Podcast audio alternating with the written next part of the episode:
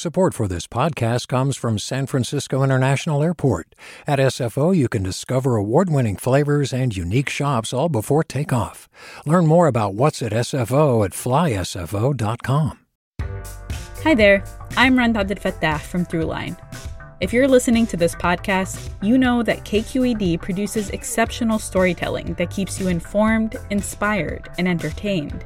Their podcasts cover issues from your neighborhood to the entire country and everything in between. Support this work today.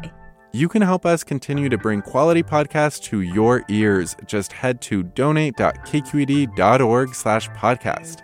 That's donate.kqed.org slash podcast. From KQED.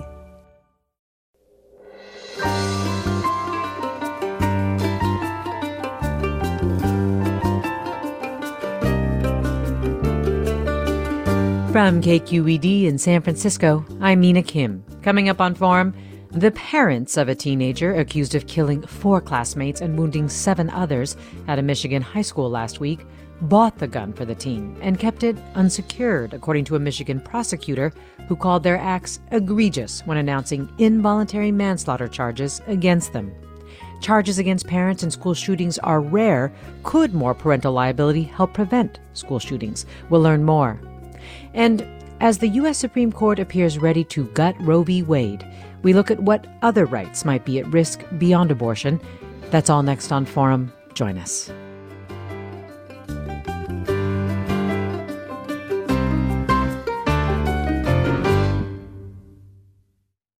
This is Forum. I'm Mina Kim. If the U.S. Supreme Court overrules or guts Roe v. Wade overturns it this summer, as many are expecting after justices heard oral arguments last week over a Mississippi abortion law. It would be stripping away a constitutional right that the court has recognized for decades, one that millions of Americans have come to rely on. And the dangers of dispensing with Roe go far beyond abortion, says constitutional law scholar Kimberly Wehle. Wehle says, quote, the logic being used against Roe could weaken the legal foundations of many rights Americans value deeply. Kimberly Wehle joins us now. Thanks so much for being on Forum. Thank you for having me. Your recent story for The Atlantic is titled What Roe Could Take Down With It. Broadly, what could Roe take down with it? Roe could take down with it other rights that are not articulated expressly in the Constitution, um, but Americans value dear, deeply, like things relating to the family, who you marry, how to raise your children, uh, whether to get certain kinds of medical care, um, intimate, who's your, who should be your intimate romantic partner, contraception. I mean, it's really a myth around Roe that it's somehow built on, you know, a pile of sand. If that's the case, uh, then we're in for some serious trouble because there are a lot of rights that uh, Americans just take for granted that are nowhere expressed in the Constitution. So, explain why the legal argument against Roe undermines these other rights that you're talking about. So, uh, these rights and Roe ultimately come from the Due Process Clause of the 14th Amendment. There's also one in the Fifth Amendment. The Fifth Amendment applies to the federal government, 14th applies to the states. So it says uh, that government can't take away your life, liberty, or property without due process. That goes way back to the Magna Carta in the 13th century. The idea being listen, government, if you want to arrest me and put me in prison, or you want to execute me or take my property, I get some kind of a hearing. Uh, well, then early in the 20th century, in a case in 1923 called Meyer versus Nebraska. It's around World War I. There was a law in the state of Nebraska that made it a crime to teach German to children in private schools. And a German teacher went to jail. And the Supreme Court said, you know what? Liberty means more than just you get procedures. There's something about liberty from government uh, that that encompasses other kinds of rights and something as basic as educating your children or uh, you know around a language that matters to you and rejecting a national mandated language being english that's something that the word liberty must must mean and that was taken i can talk about a series of other cases until roe In the interim, there's a case called Griswold versus Connecticut, and that's the one that gets all the heat around Roe. That was striking down a ban on married people having contraceptives in Connecticut. But in that case, sort of what we call dicta, sort of the description of this idea of liberty, the court used the word penumbra and said, listen, there are a lot of implied rights in the Constitution in different places, in the Fourth Amendment, in the Ninth Amendment. And one of those, if you kind of cobble them all together, there's an implied right to privacy. And I think naming something privacy as a right rather than as a liberty right is, I think, what got things off kilter, where people treat Roe as somehow a made up judicial doctrine. Uh, when you know there's a lot of the Constitution, uh, First Amendment rights. There's you know it says you can. There's a right to assemble, but that doesn't say anything about a right to associate with people. The, the, Supreme Court's implied that right, the right that you get to pick your friends. Um, and just to be clear, what we're talking about here aren't moral or ethical lines. Aren't, you know, do we like abortion? Do we not? Do we want certain languages taught? It's about the power of government. How much does government get to decide that for the rest of us? And that really is a principle that we all should should guard very carefully, regardless of political party, uh, Republican, Democrat, Independent, far right, far left. Everybody should be worried about an overbearing government that starts to dictate your personal life, and that's, I think, what's at stake with Roe being reversed potentially. Yes, and you're you're noting some cases from the past, as you say, the Nevada case, the 65 decision in Griswold related to couples being able to decide whether they can use contraception, um, a 65 case. Right now, there are a lot of concerns about more recent cases, including cases related to same sex marriage, for example, um, cases that that really hit at more recent developments related to reproductive capacity. Can you talk a little bit about why people see some of those as also being candidates to be undermined if Roe goes down. Sure. So if we think about, again, back to that Meyer versus Nebraska case and this idea that liberty, um, you know, the Constitution doesn't define it, doesn't give a list of things what that means, but there are certain spaces in your personal life and your family and these kinds of decisions that government just can't dictate to you. Uh, so 1967, um, liberty again, this idea of you choose you can choose to marry someone of a different race. That's Loving versus Virginia. Virginia can't make it illegal for races to different races to marry. Again, the word marriage isn't in the due process clause. It's not in the Constitution. The court said, listen, the ability to pick who you marry regardless of what their their birth characteristics are that's not something the state gets to do that's something you get to do and it's bound up in the concept of liberty um, obergefell 2015 the this the case that uh, made marriage equality that is uh, marriage regardless of sex i should say um, that's kind of an extension of loving versus virginia you get to choose who you marry um, even if it's somebody that's of the same sex that is you might have a religious objection to same sex marriage. You might have an ethical objection, practical objection, but the law doesn't get to tell you that. And then, uh, you know, earlier, 1942, uh, I think a shocking case to our ears in 2021, Skinner versus Oklahoma, where Oklahoma was was mandating sterilization of inmates. Uh, that's a situation where essentially Oklahoma comes in and says, we think certain people shouldn't procreate. So we're going to force you to undergo a medical procedure. Supreme Court said no, liberty means government doesn't get to pick that. Um, the decision to decide on you know surgical treatments 1985 winston versus lee uh, lawrence versus texas 2003 that was um, a, a law in Texas banning what we might call sodomy or other kinds of intimate sexual conduct. Again, we can people could disagree on what that's what's right for them in their lives or in their religion or but but the idea is government doesn't get to crawl into your bedroom into your bed and start regulating and penalizing your intimate sexual conduct what what's the harm other than something that's ideological or religious the reason all of this could fall is every one of these cases trace back to the idea of what does liberty mean. So if the Supreme Court takes the position, listen, there's nothing in the Constitution about abortion. This was made up by a bunch of liberals. we're originalists, we're textualists, we apply the black letter of the Constitution.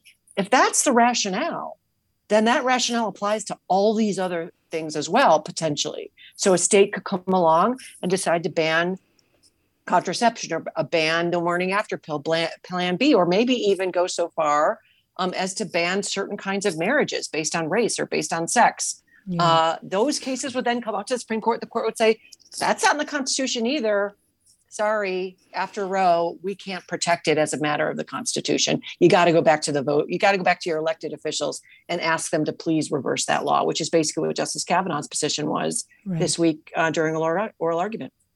Now, uh, opponents of abortion rights or those who support overturning Roe or Casey say that a ruling like that would not go that far because the idea is that the life of an unborn fetus is especially important or sacred under the Constitution, as you point out, that nowhere else in the law does a right of privacy or right to make personal decisions provide a right to destroy life.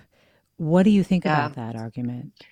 Well, there's a couple of responses to it. First is what I'll borrow from Justice Sotomayor, um, who said, "Listen, the question of when life begins is a philosophical religious debate that that humans have been having for millennia. Um, there's not really a clear legal line of that. Uh, Roe versus Wade just sort of said, okay, if the if the if the fetus can live outside the mother, that's kind of a logical line that prior to that time she makes that decision. Um, but the other thing is that that's not how the concept of life works across other walks of our law, right? So the Eighth Amendment bans cruel and unusual and unusual punishment. That's clear as day in the Eighth Amendment. Um, the Supreme Court has said the value of retribution outweighs the value of life when it comes to executing people, even if the person was wrongly convicted. So here we have our balancing. The court has said life is not worth it's not worth keeping or protecting if society has a a real need for retribution. So that's one place where the Supreme Court said life gets outweighed by this other this other value. Same thing with self-defense. We just lived through the Kyle Rittenhouse trial.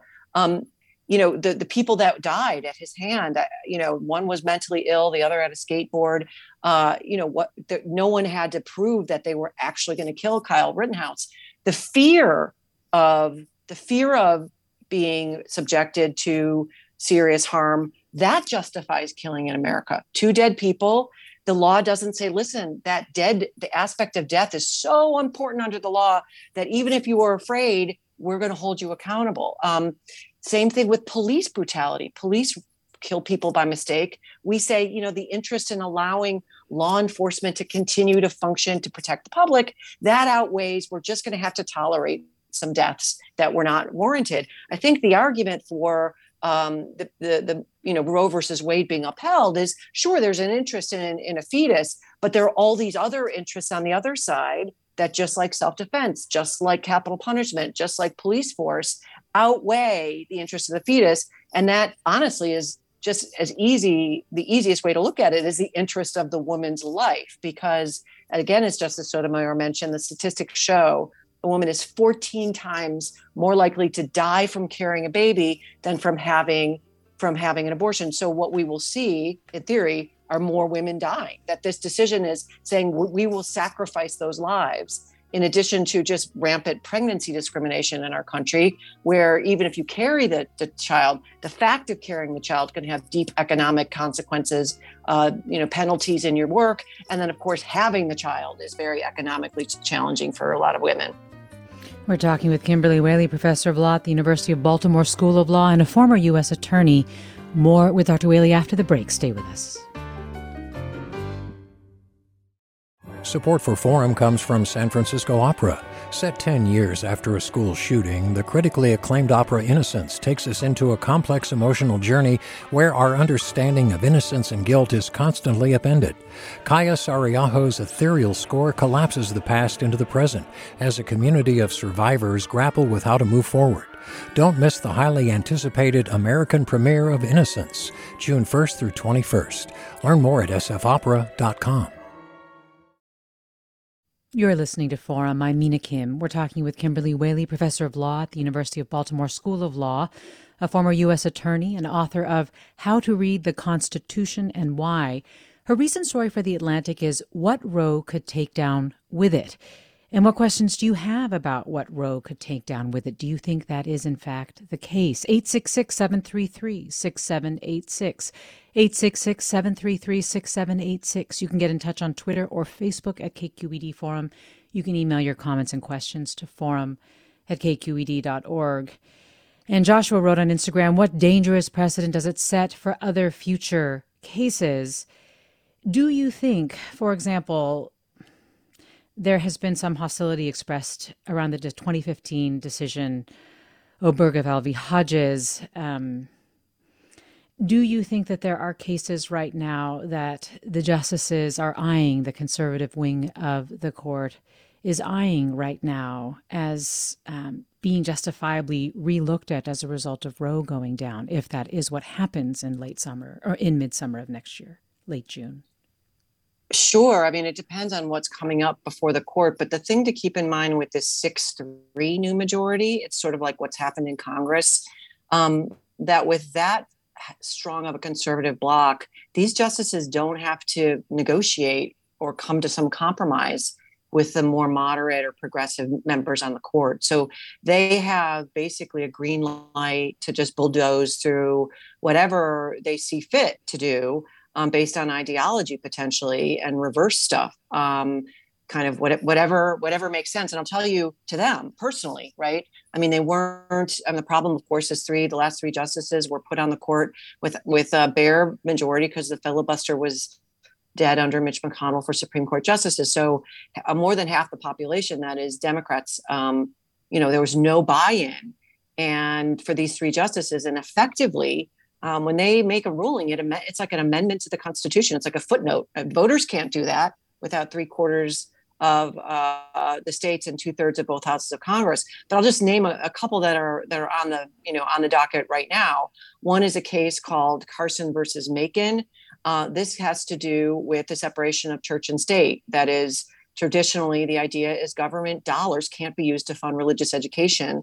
That is you know I think it's being argued maybe this week uh, involving a Maine law that uh, only gives, I mean, it basically Maine doesn't have enough uh, public schools for everyone. So you can get vouchers to go to a private school so long as it's, quote, non sectarian, meaning non religious. And these families that have, um, send their uh, kids to schools with pretty, pretty radical views, including, for example, you know, no homosexual teachers, uh, no children coming from families that have uh, values that don't align with the schools, um, that kind of thing. Uh, they're suing to say, listen, we should get we should get money too.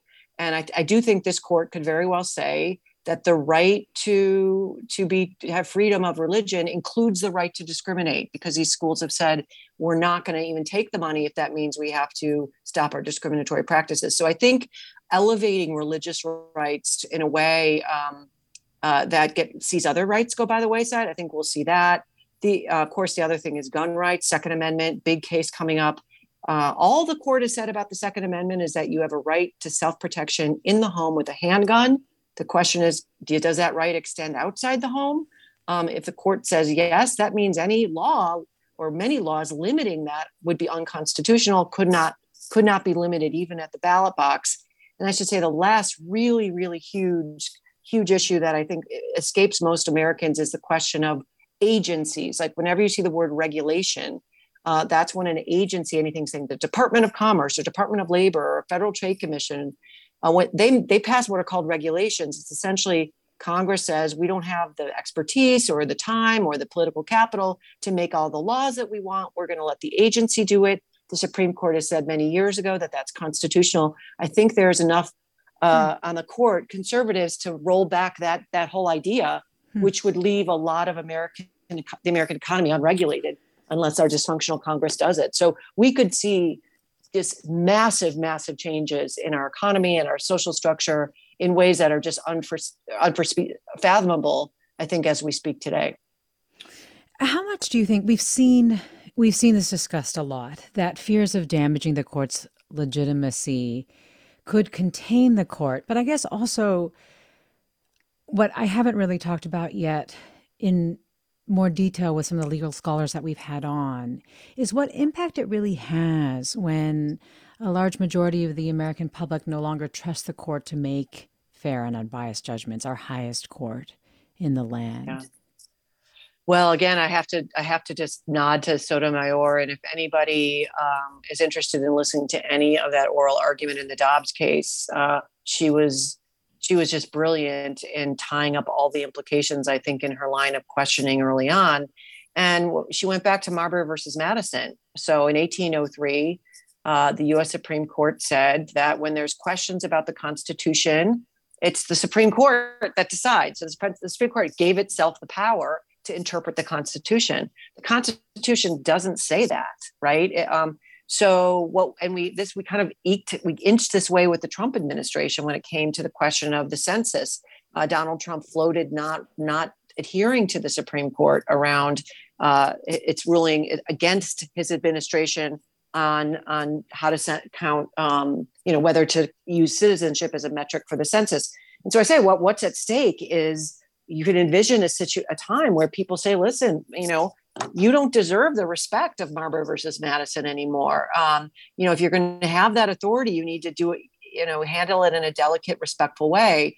So we could see power grabs. We could see presidents saying, listen, I get to interpret that Constitution. I don't care what the Supreme Court says. Or Congress saying, I don't care what the Supreme Court says. I mean, Supreme Court doesn't have its own army. It can't enforce its laws and uh, and so then we would see a breakdown of what we say the rule of law the idea that uh, it's kind of like a, you know more of a free for all or a food fest or whatever food fight. You know the idea that i mean part of why we have laws is to regulate behavior um, because it makes incentives and disincentives. So people kind of act reasonably. Um, they stop at stop signs. They, they, you know they stop at red lights. They, you know you get on a plane and there are regulations to make sure your plane doesn't smash into somebody else by mistake in the sky um, when the law goes because regulation doesn't function anymore and people don't believe the supreme court's rulings then the question is you know it's kind of every person for itself. And I, and I, I don't think it's hyperbole frankly. I really don't think it's hyperbole um, to to rule out something like a civil war because when there's no when there's no organizing governmental entity that people adhere to and respect, uh, then it's every person for themselves, and and then we have chaos. Well, Steve wants to know if women are forced to carry a baby to term against their will, can an argument be made that this is a form of involuntary servitude to the state? Yeah, I've been asked that question before. It's a great question, Steve. Um, and uh, not in the context of Roe, and I haven't gone back to look at what the the sort of pro life or excuse me pro pro Roe pro choice um, uh, lawyers have thought about. But there are other arguments floating around. There's one under equal protection. Um, and you know, just Ruth Bader Ginsburg sort of anticipated some of these problems. Mean, she said, "Listen, it, it's a false, it's a false uh, equation to say it's the mother's life versus the fetus's life." She's like, "There's a third piece in there, and that is the autonomy of, of the woman and, and equality for the women. So, so you know, I, I do think that there's a there's a 13th amendment enslavement type probably argument somewhere in there potentially it's just that the 13th amendment as a pragmatic matter hasn't really been used as a force to change the laws for example i mean you can imagine using a 13th amendment argument to say you know prison prison people in prison can't be used in, in, in the ways they are to, to as labor for example. A, a lot of those I, I, just i'm not a sort of i don't have my finger on the 13th amendment but it's an excellent point. It's an excellent mm-hmm. point. Well last question from curtis who asks can you touch on the 24 week versus 16 week standard and why the court can now rationalize a reduction to 16 with no basis? What will stop the court from supporting six weeks or even conception um, in addition to Curtis's question, also mm-hmm. Kimberly Wehle, I mean, what Curtis is talking about is if Roe is gutted, right? Mm. Short of overturned, even. But if it is, can you just also talk about how this really is the first time the court would take away a right that they said before is a constitutional right that the constitutional provides to individuals, right? This would be the first right, time? Mina. I mean, you know, keep an eye out for. I'm actually drafting a piece um, on that very subject for Politico, so it should go come out in the next week, making that exact argument because I completely agree with you. Um, you know, uh, and then Justice she, uh, Justice Kavanaugh said, "Well, we overturn stuff all the time." Yeah, but most of those, he used the example of Plessy versus Ferguson, separate but equal, equal races in schools as constitutional. Brown reversed that. You're generally talking about expanding rights. It's relatively rare that the court will reverse itself to to narrow rights. And I think you're right, extinguishing rights is different. There's a famous court uh, case called Lochner, um, in which the court did sort of not recognize a constitutional right to, to contract. Um, so there is that arguably was a reversal, but in that instance, it was protect workers. Uh, corporate companies were saying, "Listen, it's my right to underpay them. I have a right to contract and abuse my workers." So it's all been about expanding rights. And so, yeah, this is a stunning moment. And it's certainly, um, there's no pushback on this 6 3 majority to do, frankly, whatever it wants at this point. Now, to Curtis's point, um, there you'll hear, and I would have been one of the ones to say it prior to Dobbs, frankly. And the only reason this is so aggressive with Dobbs is because Amy Coney Barrett joined the court in the interim. Um, I, you know, if you asked me a year ago, I'd say, well, whittling back on Roe is more likely. I think you know, whether it's 16 or 24, that is a massive shift because the 24 week viability, just as a matter of common sense, the idea is okay, after that, the baby can survive on its own. Before that, it's 100% dependent on the mother. So the mother's ability to choose is at its height, it's at its maximum point. There is no rationale for 15. And I've read the briefs. There's no, even Mississippi doesn't posit or suggest a rationale for 15 other than to say it should be rational basis, which is the lowest level of scrutiny. And most scholars say it's literally meaningless. So they could move it to rational basis, or they could use this undue burden concept from Casey, but that's so subjective. I mean, you could say anything. There's no such thing as an undue burden um, when you're talking about life, and and and I think it'd be easy also to say, okay, what about the you know the potential life's ability to come to fruition that, that's something the state should care about um, so then you're going even not just conception you're talking contraception. And again back to griswold if the argument is we can reverse that uh, roe because griswold was a fiction anything that's based on liberty per se is a fiction. Uh, if you accept my argument that you know preserving life just isn't it's not a thread that runs through the law. Where we're perfectly tolerant of lives being lost because there's some really good reason for it that that that's better that's more important for the public good like retribution for um, you know for a crime that warrants the death penalty even with false positives. That is even if we know we are executing people that are innocent we're tolerating that because we say the notion of retribution is more valuable Kimberly Wehle's piece for The Atlantic is What Roe Could Take Down With It. A professor of law at University of Baltimore School of Law and a former U.S. Attorney. Kimberly Wehle, thanks so much for talking with us today. Really appreciate it. Oh, I, I really appreciate you having me. Thank you. Stay with us, listeners. We'll move to looking at events over the weekend related to the shooting at a high school in Michigan. This is Forum. I'm Mina Kim.